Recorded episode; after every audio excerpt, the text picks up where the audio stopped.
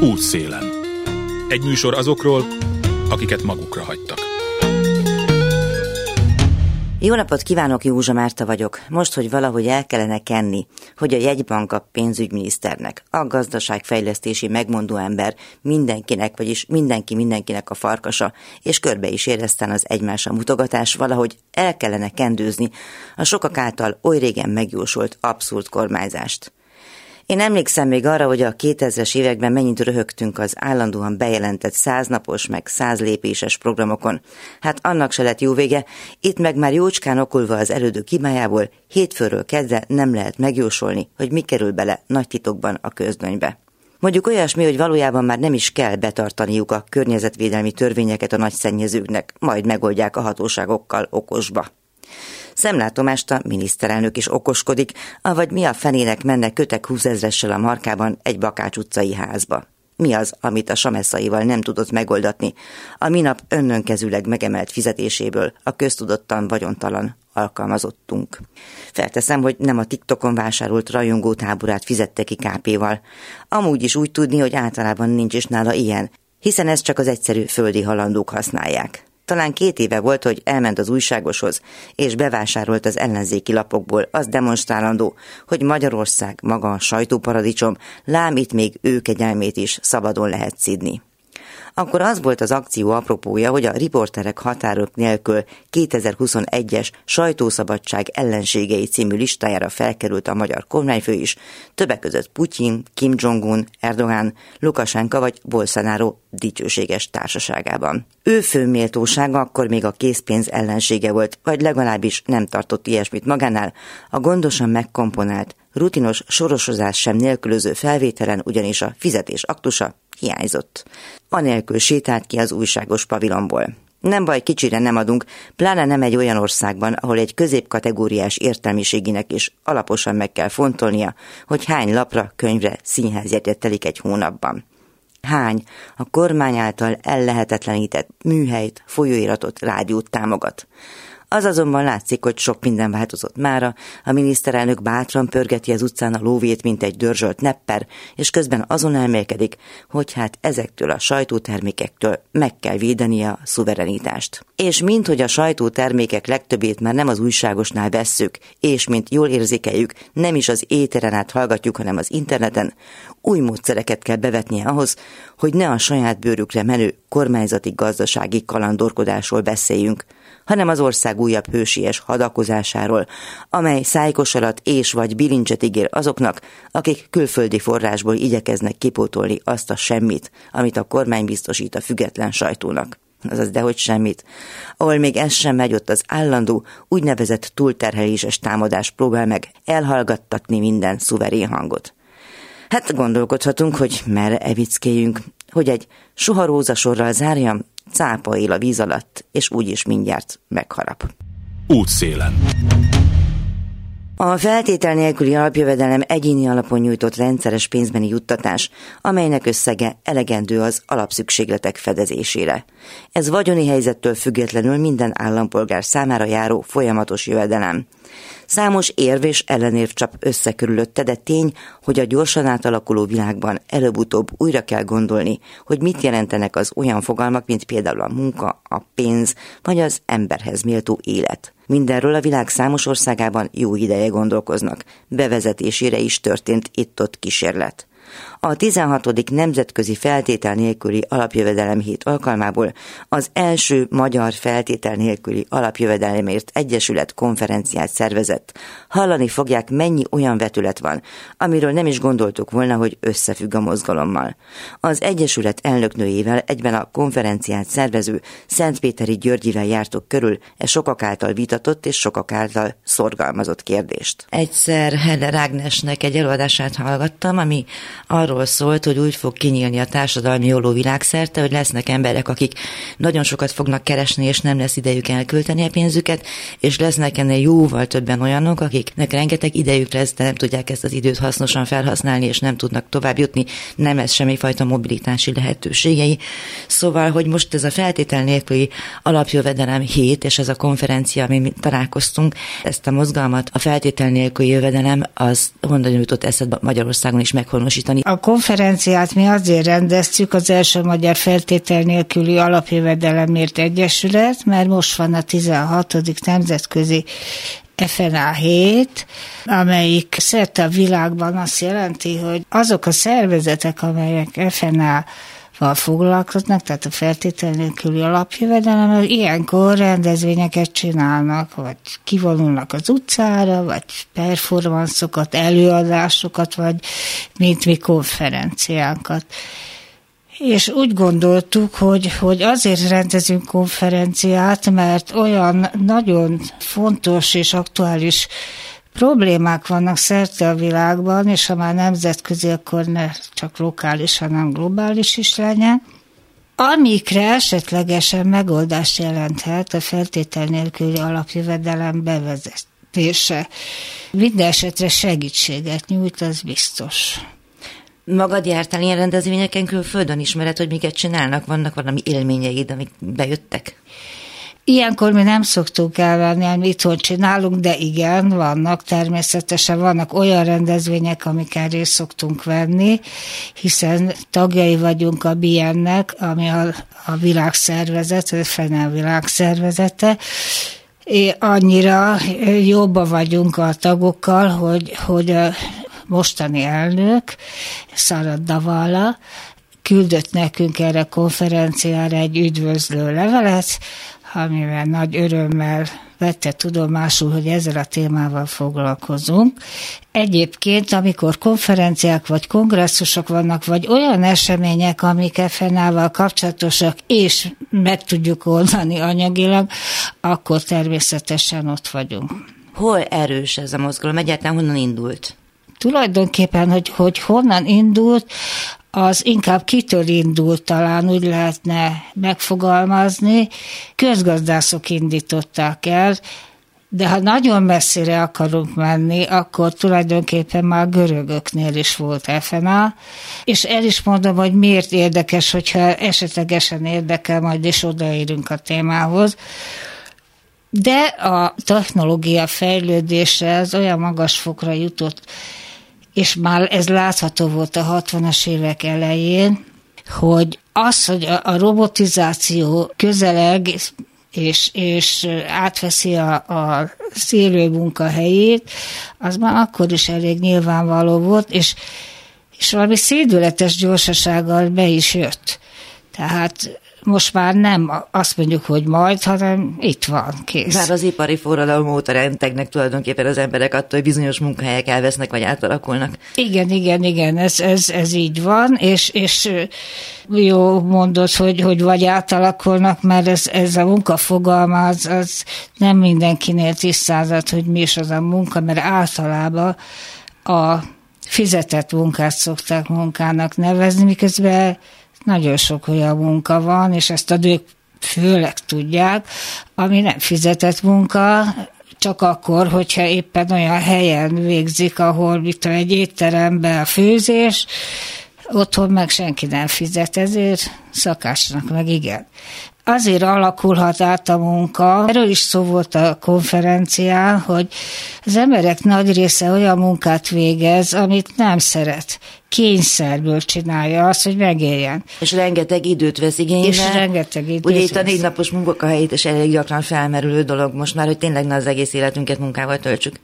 Így van, így van. És ha az alapjövedelmet bevezetik, mert hogy szükségszerű lesz ennek a bevezetés, ez, ez mese nincs, ez a jövő, akkor sokkal több idő lesz, ahogy mondod, arra, hogy olyan, olyan munkákkal, vagy olyan, olyan hobbikkal, vagy olyan dolgokkal foglalkozzál, amit szeret.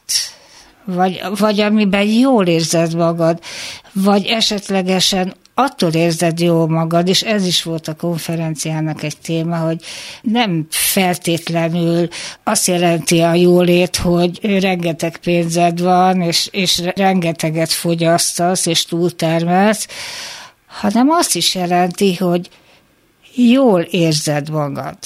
Tehát a hát jól létet.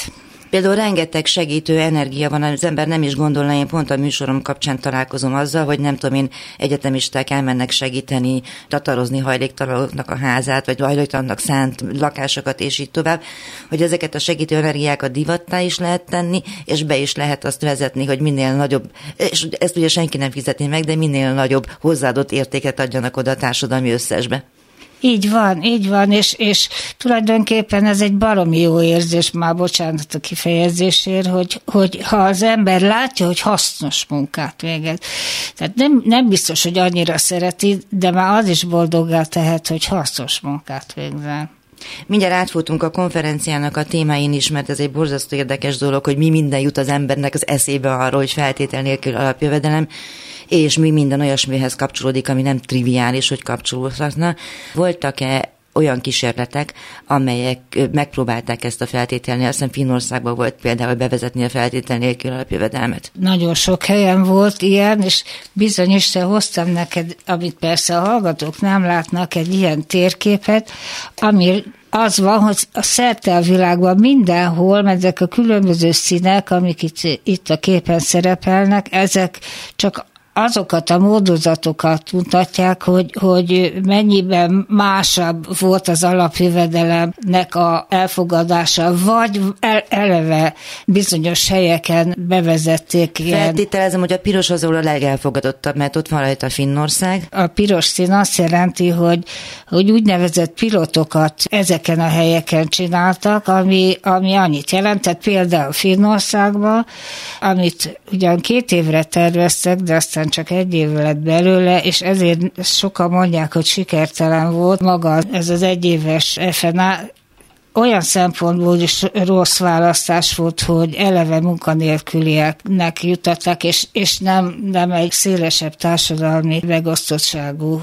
Mondjuk egy városnak, vagy egy falunak erre gondolsz? Például egy városnak, vagy egy falunak, és tulajdonképpen az az igazi.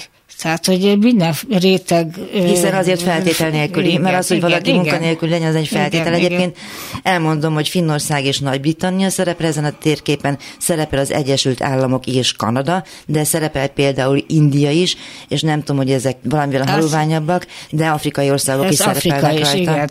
Szerepelnek nem. Ezen a dolgon. Mi a sárga? Mert az Ausztrália és Kína érdekes a az, sárgában. Ez olyan szempontból érdekes, hogy beszélnek arról, hogy bevezessék. Uh-huh. Ez a legtöbb európai ország is rajta szerepel, tulajdonképpen mi is szerepelünk rajta. Ez gondolom nektek köszönhető. Hát remélem, hogy nem csak nekünk, de az, az hogy nagy mértékben ez biztos. És mi az az lila, ami Brazília? Ott az alkotmányba bevették azt, hogy be kell vezetni az alapjövedelmet. Tehát ez már csak idő és pénz kérdése, és be fogják, így van, így be, be fogják vezetni. Igen. Magyarországon nektek vannak-e kapcsolatotok a politikával? Felvetettétek már olyan szinten, hiszen ez mégiscsak egy közös döntése kéne, hogy legyen az országnak, hogy legyen feltétel nélküli alapjövedelem.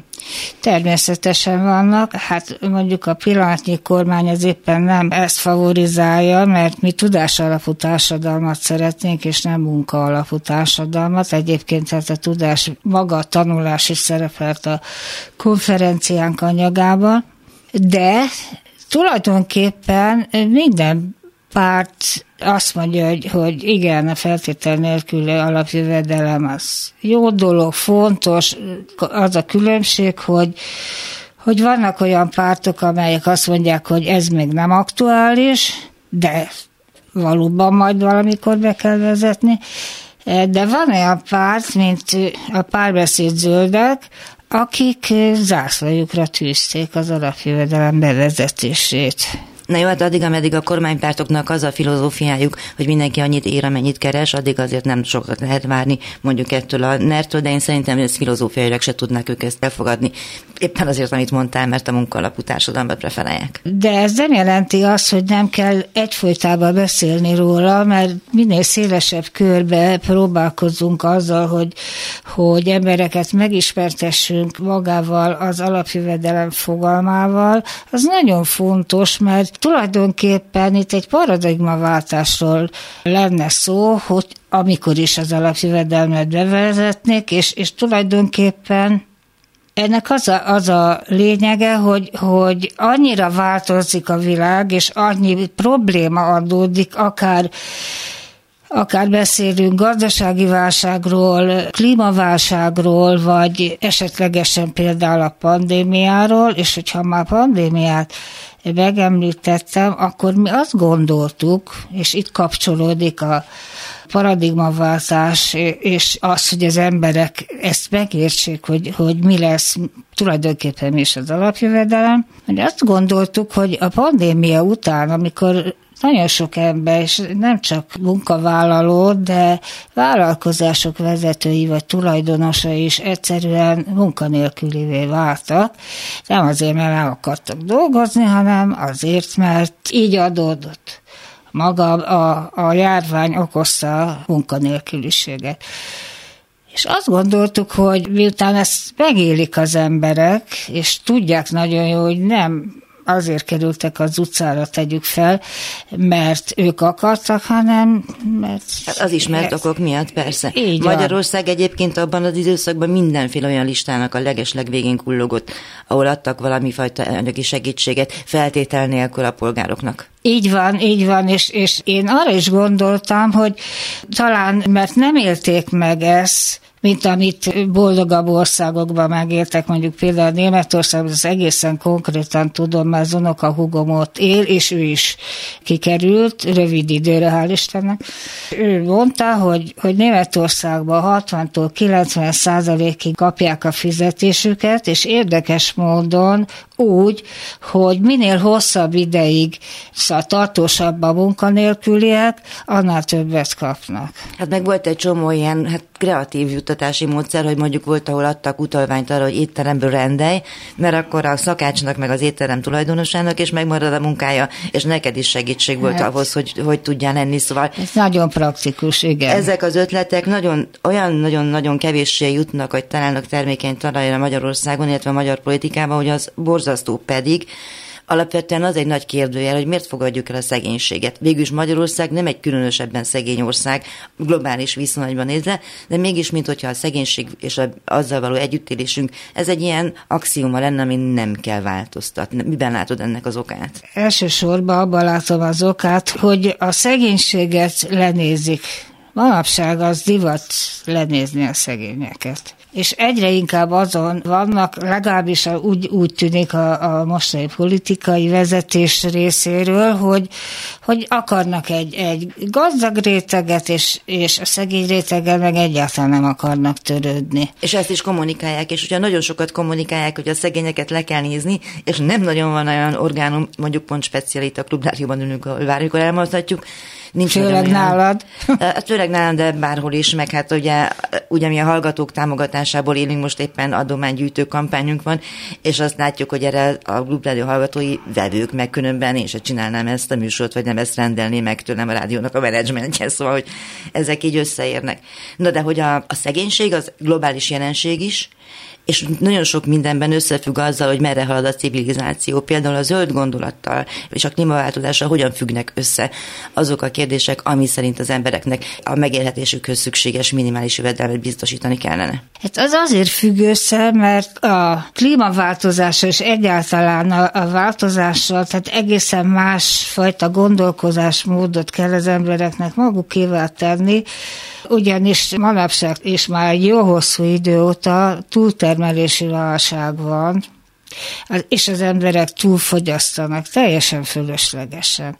Ezt persze föntről mondom én, tehát általában a, a kormányok vagy a gazdasági vezetők favorizálják, hogy, hogy, hogy ez legyen, mert a gé dé pé növekedik, és a többi. Ráadásul maga a növekedés, mint szó, és nagyon sok szempontból sokak által kritizált kifogás volt, és nem ezt tartanák a legfontosabb célnak. Valóban, és a konferencián is sok szó esett róla, és az előbb már beszélgettünk erről, hogy jólét az nem biztos, hogy azon múlik, hogy öt cipővel többet vásárolok, minek. Ha meg, nem, hogy kidobom a kaját, amit megvettem, meg tetszett. Pontosan, az, az mindig vérzik a szívem, ha ilyet látok. Szóval nem, nem, hanem azon múlik, amiről beszélgettünk, amit te mondtál, hogy az egyetemisták örömmel és szívesen mennek segíteni, ebbe abba, amabba, ahol tudnak, vagy a képességeik éppen arra felé irányítják őket, De az emberek ettől fogják jól érezni magukat, nem, nem attól, hogy, hogy három rongyal többet vásárolnak. Remélhetőleg, bár mondjuk ez is nagyon összefügg, lehet, hogy most ez a mániám, de hát azért ez sugallja az egész média számukra. Tehát ez a... Nem ez a mániá, de ez így van, ez, ez ellen kell dolgozni, és ez, ezért kell ilyen konferenciákat tartani, hogy minél többet megértsék azt, hogy, hogy muszáj valamit tenni, és itt kapcsolódik a klímaválság az egész témához, mert egyszerűen, ha nem teszünk sürgősen, már így is késésben vagyunk, annak érdekében, hogy visszafogjuk magunkat mindenben, akár, akár a, a túlfogyasztásban, de olyan dolgokban is, hogy, hogy, hogy mondjuk olyan eszközöket használjunk, amelyek nem szennyezik a környezetünket, és a többi, és ez lemondással jár, mese nincs, ez valóban lemondással jár, de vannak szebb meg jobb dolgok, és nem feltétlenül az, hogy gazdagság, de amit mondasz, sajnos, sajnos nálunk töltsérrel azt, ezt hirdetik, és sőt, ugye van, van olyan, aki azt mondja, hogy aki szegény, az tehet róla, ő tehet róla. Na, ez egy nagyon rossz, nagyon rossz felfogás, és ez ellen kell minél több ilyen konferenciát csinálni, és minél hangosabban, és minél többet beszélni arról, hogy ez helytelen.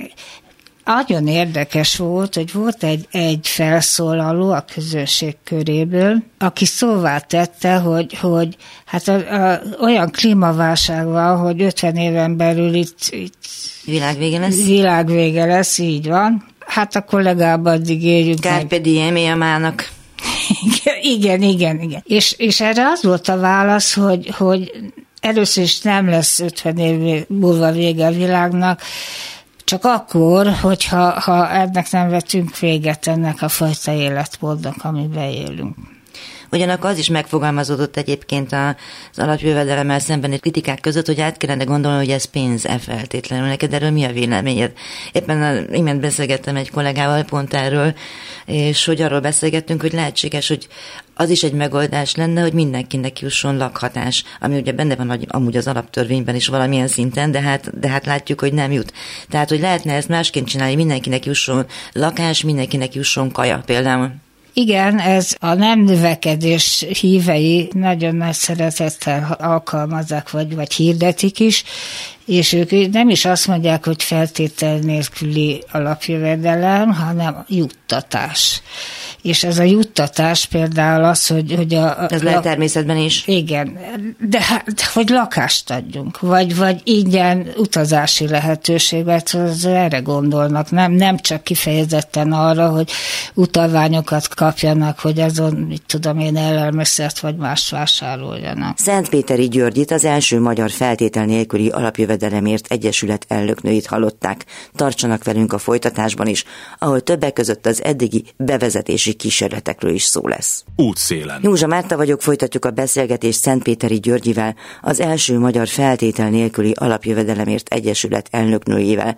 Beszélgetünk-e filozófiailag, gazdaságilag és társadalmilag számos kérdést fölvető, de valahogy minden bizonnyal világszerte megoldandó javaslatról. Voltak olyan kísérletek, ahol megpróbáltak egy időre pénzt adni hajléktalanoknak, és kiderült, hogy a hajléktalanok jó része hajlékra költötte ezt a pénzt. Tehát az a feltételezés, hogy elmegy akkor, és tudom én, bevedeli az összes bort a, a kocsmában, az egyszerűen nem igaz.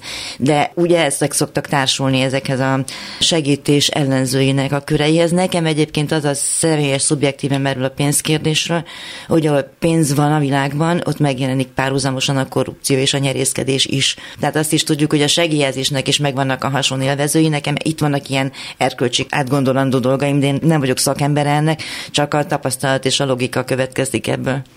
Ez úgy van, hogy feltételezik az, hogy, hogy az emberek nem arra költik a pénzt, mire kellene, hanem amit mert sokan mondják ezt, hogy na, majd jól leissza magát.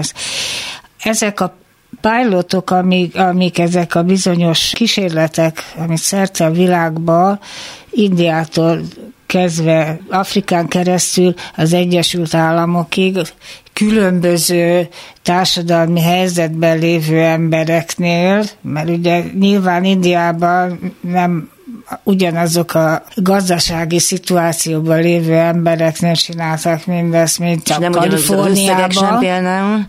Ja, így van.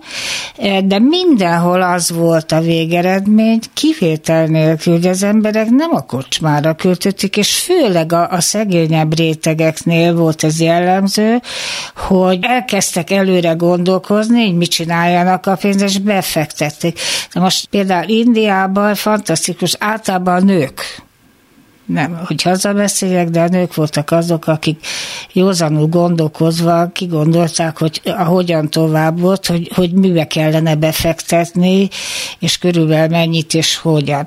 És, és ez úgy működött, hogy Indiában például lett egy ilyen bank, a női bank, ahogy a bankosok azt mondták, hogy a pasikra nem lehet a pénzt bízni, bízzuk a nőkre, ők majd jól beosztják, és így is történt.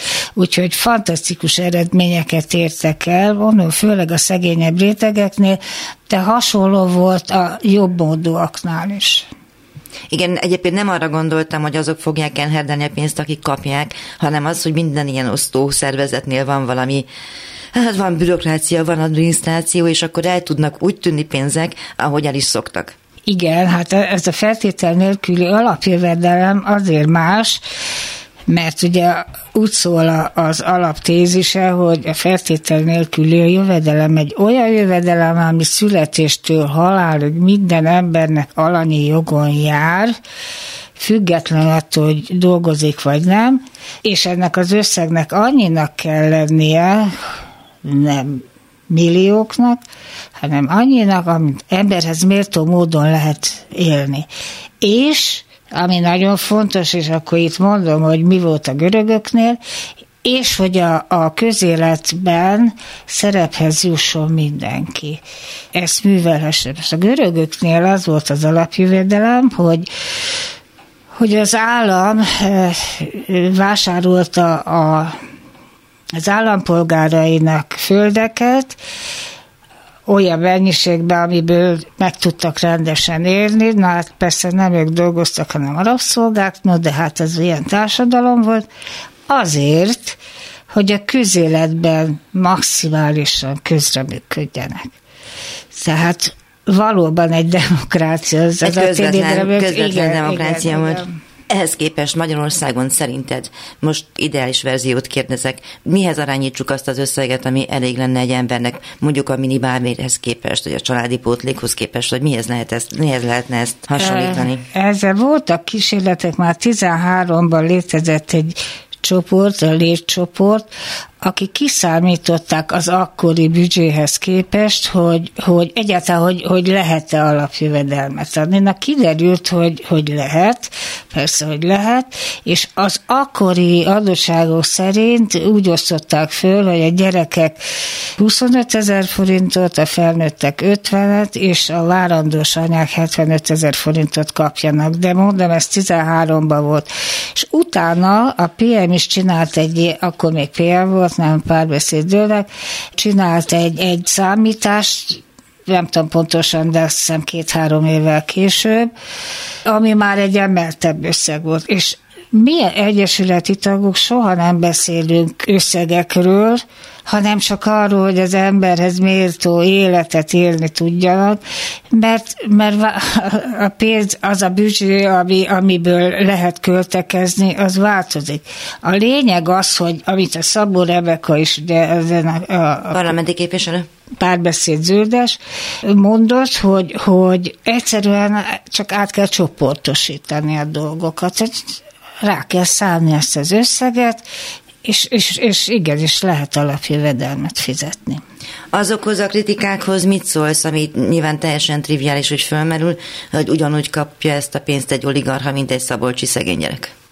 Én azt, azt mondom, hogy, hogy ezt ugye nagyon furcsának tartják, de pont az előbb beszéltünk a korrupcióról, meg a bürokráciáról, meg, meg arról, hogy mindenfajta ilyen juttatás az a korrupció velegágya. Azért kapjon mindenki, annak ellenére, hogy, hogy milliárdos mondjuk, a másiknak meg tényleg nincs semmije, mert ez adminisztratíve kizárja a korrupciót magát.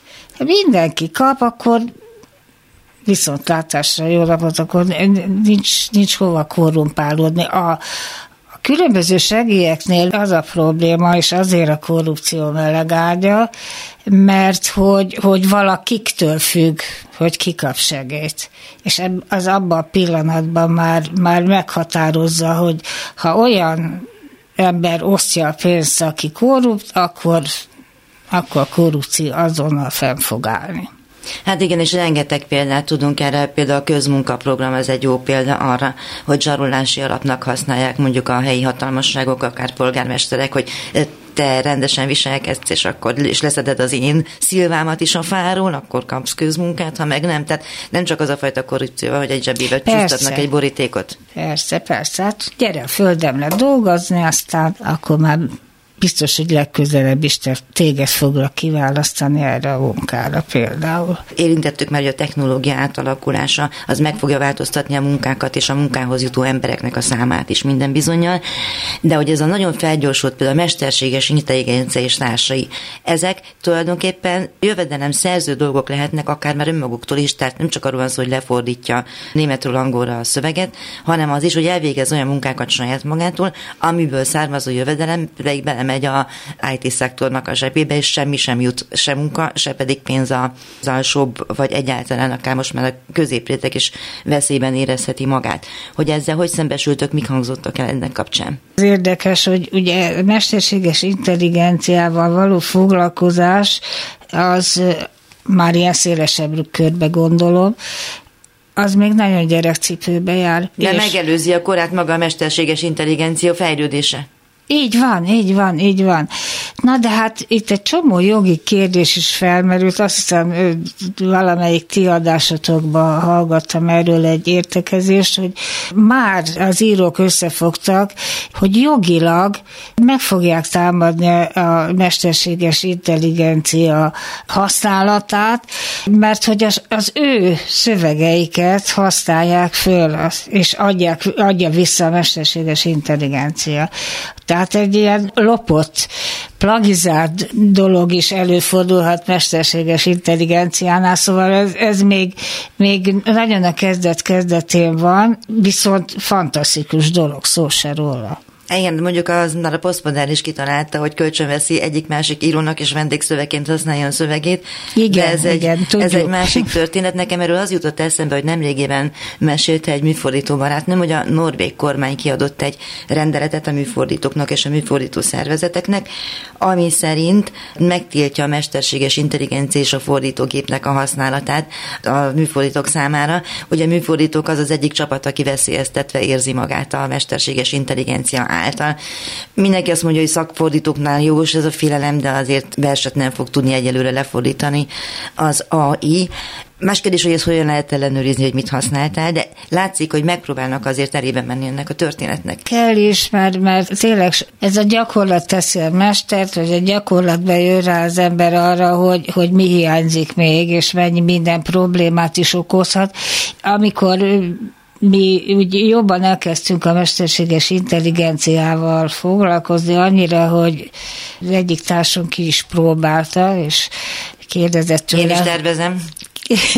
Megkérdezte, hogy mi a véleménye az alapjövedelemről, és vágta a mesterséges intelligencia. Pontosan mondta, hogy miről van szó, definiálta és amit akarsz.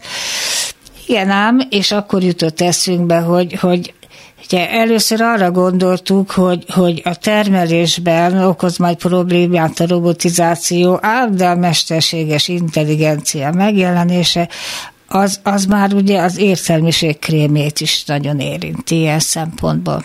Igen, nagyon kevés olyan dolog van, ahol mondjuk személyes jelenlétre van szükség. Hát tudom képzelni, hogy a vendéglátás például nem kerül különösebb veszélyben. Ez az ápolás például. De az orvoslás már igen? Azt igen, hát, hát használják is. egyébként nagyon sikeresen. Érdekes, ez, ez még egy, egy fehér folt még nekünk egyelőre. Valószínűleg a tanítás is egyébként veszélybe kerül, és a tanításnak, illetve a tanulásnak, illetve az iskolának elég sok időt szenteltetek, hogy hogy függenek ezek a dolgok össze. Nyilván túl azon, hogy a tanulás az csökkenti a szegénységet, és növeli az önérdekérvényesítő erőket. A tanulásnál ugye az Erzsébet Kriszta nagyon, nagyon kiválóan beszélt arról, hogy mit kéne tenni, és mitnek pont az ellenkezőjét csinálják most, hogy... Ő ugye a, oktatáskutató. Igen, igen, igen.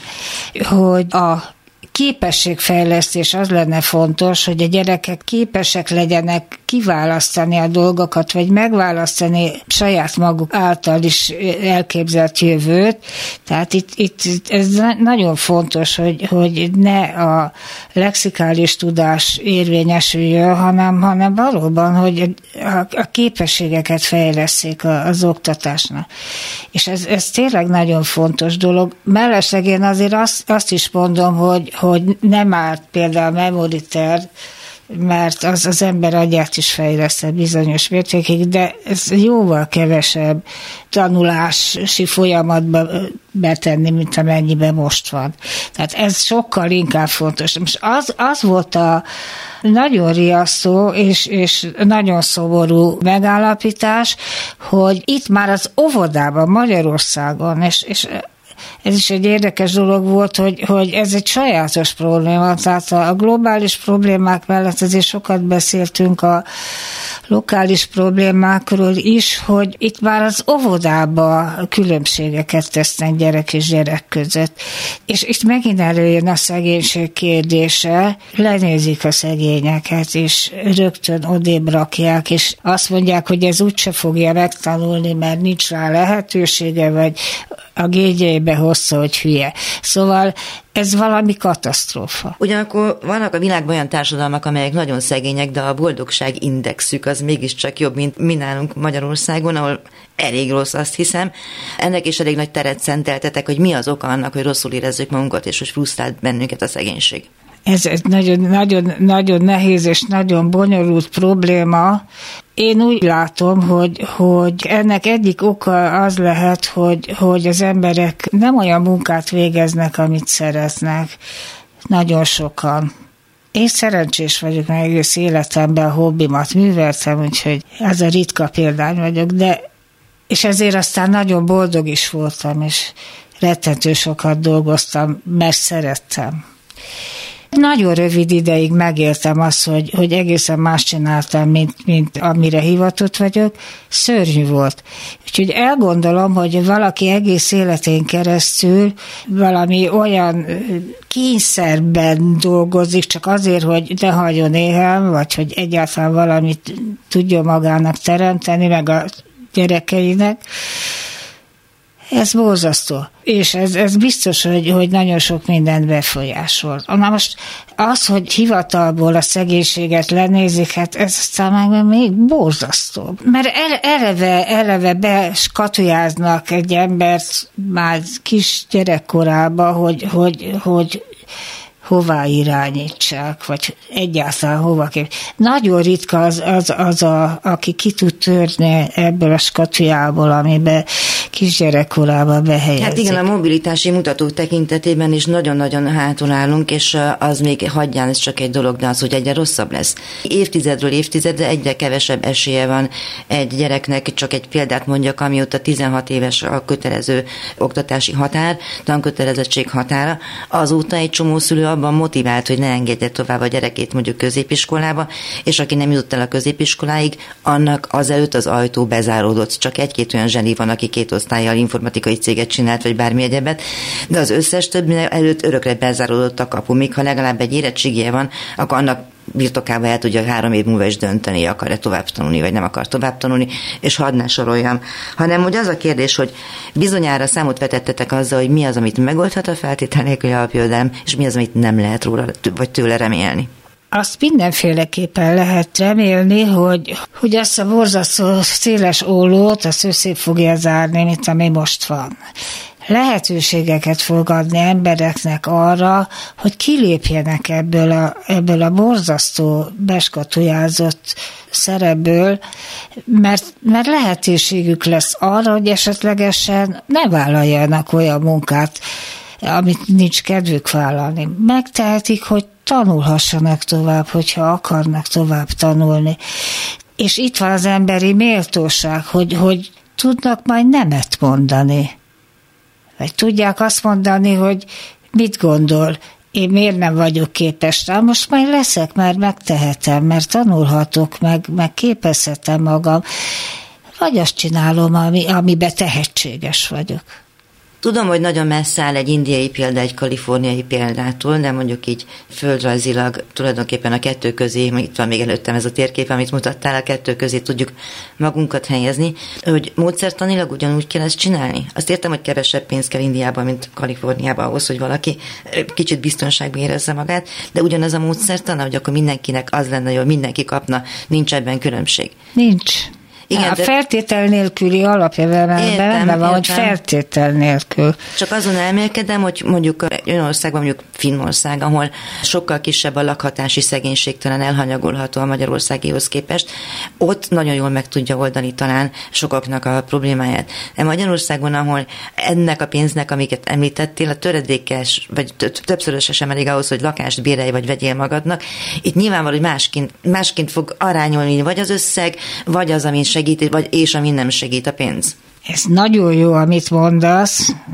Mi azt szerettük volna, és, és nem csak mi, hanem Európa szerte, és ezért indítottak ezt a, az európai polgári kezdeményezést kétszer is, tizenhárom tizennégyben, húsz huszonkettőben, ami azt jelentette, hogy aláírásgyűjtést indítottak szerte az Európai Unió országain belül. Itt Magyarországon ezt mi indítottuk el, az Egyesület, azért, hogy az Európai Parlament napirendi pontjára vegye a feltétel nélküli alapjövedelem bevezetését. És mi úgy gondoltuk, és ezt, ezt nemzetközileg mondom a szervezetek, az ef en á szervezetek, hogy az Európai Uniónak kellene egy alapot adni. Ezt akkor, amikor ez, ez elindult, úgy gondoltuk, hogy talán kétszáz euró, az, az egy alap lehetne. Teljesen függetlenül attól, hogy gazdagabb ország legyen. És akkor minden állam az Európai Unió belül a saját képességei szerint tenne hozzá ehhez a kétszáz euróhoz. Magyarország nyilvánvalóan nem annyira gazdag, mondjuk, mint Németország. Meg úgyse jönnek az uniós pénzek? Például igen, bár jöhetnének. Úgyhogy hogy ez, ez igen, ez, ez egy, egy alapgondolat. Nincs veszve még a, a történet. Ahogy fejlődünk, és ahogy jobban többet tudunk a feltétel nélküli alapjövedelem, és a fejlődést a technika fejlődésére mondtam, amikor saját bőrükön fogják az emberek tapasztalni a feltétel nélküli alapjövedelem hiányát, akkor, akkor ez másképpen fog kinézni. Vannak harcos társaitok Magyarországon? Úgy értem, hogy együtt tudtok-e dolgozni, más civil szervezetekkel voltak-e támogatóitok, vagy ti támogattuk-e valakit? Inkább mi támogatunk, mint hogy minket támogatnának. Úgy kiállásban igen, támogatnak nagyon sokan, anyagilag nem. De mi viszont, mi viszont elindítottunk egy olyan programot, és ezt már tizennégy tizenötben indítottuk el, hogy összehívtunk ilyen szegényebb falvak polgármestereit megbeszélésre, egymás között is meg tudják beszélni. Voltak ezek között olyanok, akik sikeresek voltak, tehát tudtak valamit kezdeni azzal a semmivel, amit kaptak, és voltak, akik, akik nem. És ezért, ezért csináltunk akkor is egy konferenciát, hogy, hogy eszmét cseréljenek, és, és nagyon jó dolgok derültek ki, mert nyomon követtük bizonyos településeknek a, a fejlődését, és ott, aki egészen fantasztikus, nő, polgármester, hozzáteszem, nem vagyok feminista, de ez is egy nő még volt. És, és fantasztikus, milyen, hogy mennyire felvirágoztatott egy ilyen szegény zsákfalut. Úgyhogy ez, ez is volt, és, és hétesre járunk le. Miskolc mellé. Ez egy cigány település, ahol Sumi Judit, aki szintén előadó volt, létesített egy, egy közösségi házat, és közösen építették a robokból föl nagyszerűen, és, és már csak ez is egy milyen lehetőség, hogy van hova menni például gyerekeknek tanulni. Oda hozzájuk nagyon szívesen rájárunk, egy nagyon aranyos társulat, meg nagyon kedvesek, és szeretjük őket, és, és, meg, és megpróbálunk nekik gyűjteni. Nem is annyira pénz, mint, mint inkább ruhákat, használati eszközöket, amiket tényleg tudnak otthon jól hasznosítani. Persze, hát tudjuk, hogy szükségben minden Persze. jót lesz. Nekem csak az, az a hozzáfűzni való van, hogy örülnék, ha minél többen megismernék az alapjövedelmet, hogy az micsoda egyáltalán, és természetesen minél előbb bevezetnék náluk Magyarországon. Szentpéteri Györgyi, az Első Magyar Feltétel Nélküli Alapjövedelemért Egyesület elnöknője volt a vendégem. Köszönöm értékes gondolatait. A műsor elkészítésében Rózsa Egyi Gábor technikus volt a segítségemre. Visszahallgathatják a Klubrádió honlapján és a podcast felületeinken. Túlélési gyakorlatunkhoz köszönjük, és továbbra is várjuk a segítségüket. Jövő héten is várom önöket. Józsa Mártát hallották. Önök az Útszélen adását hallották a Klubrádióban.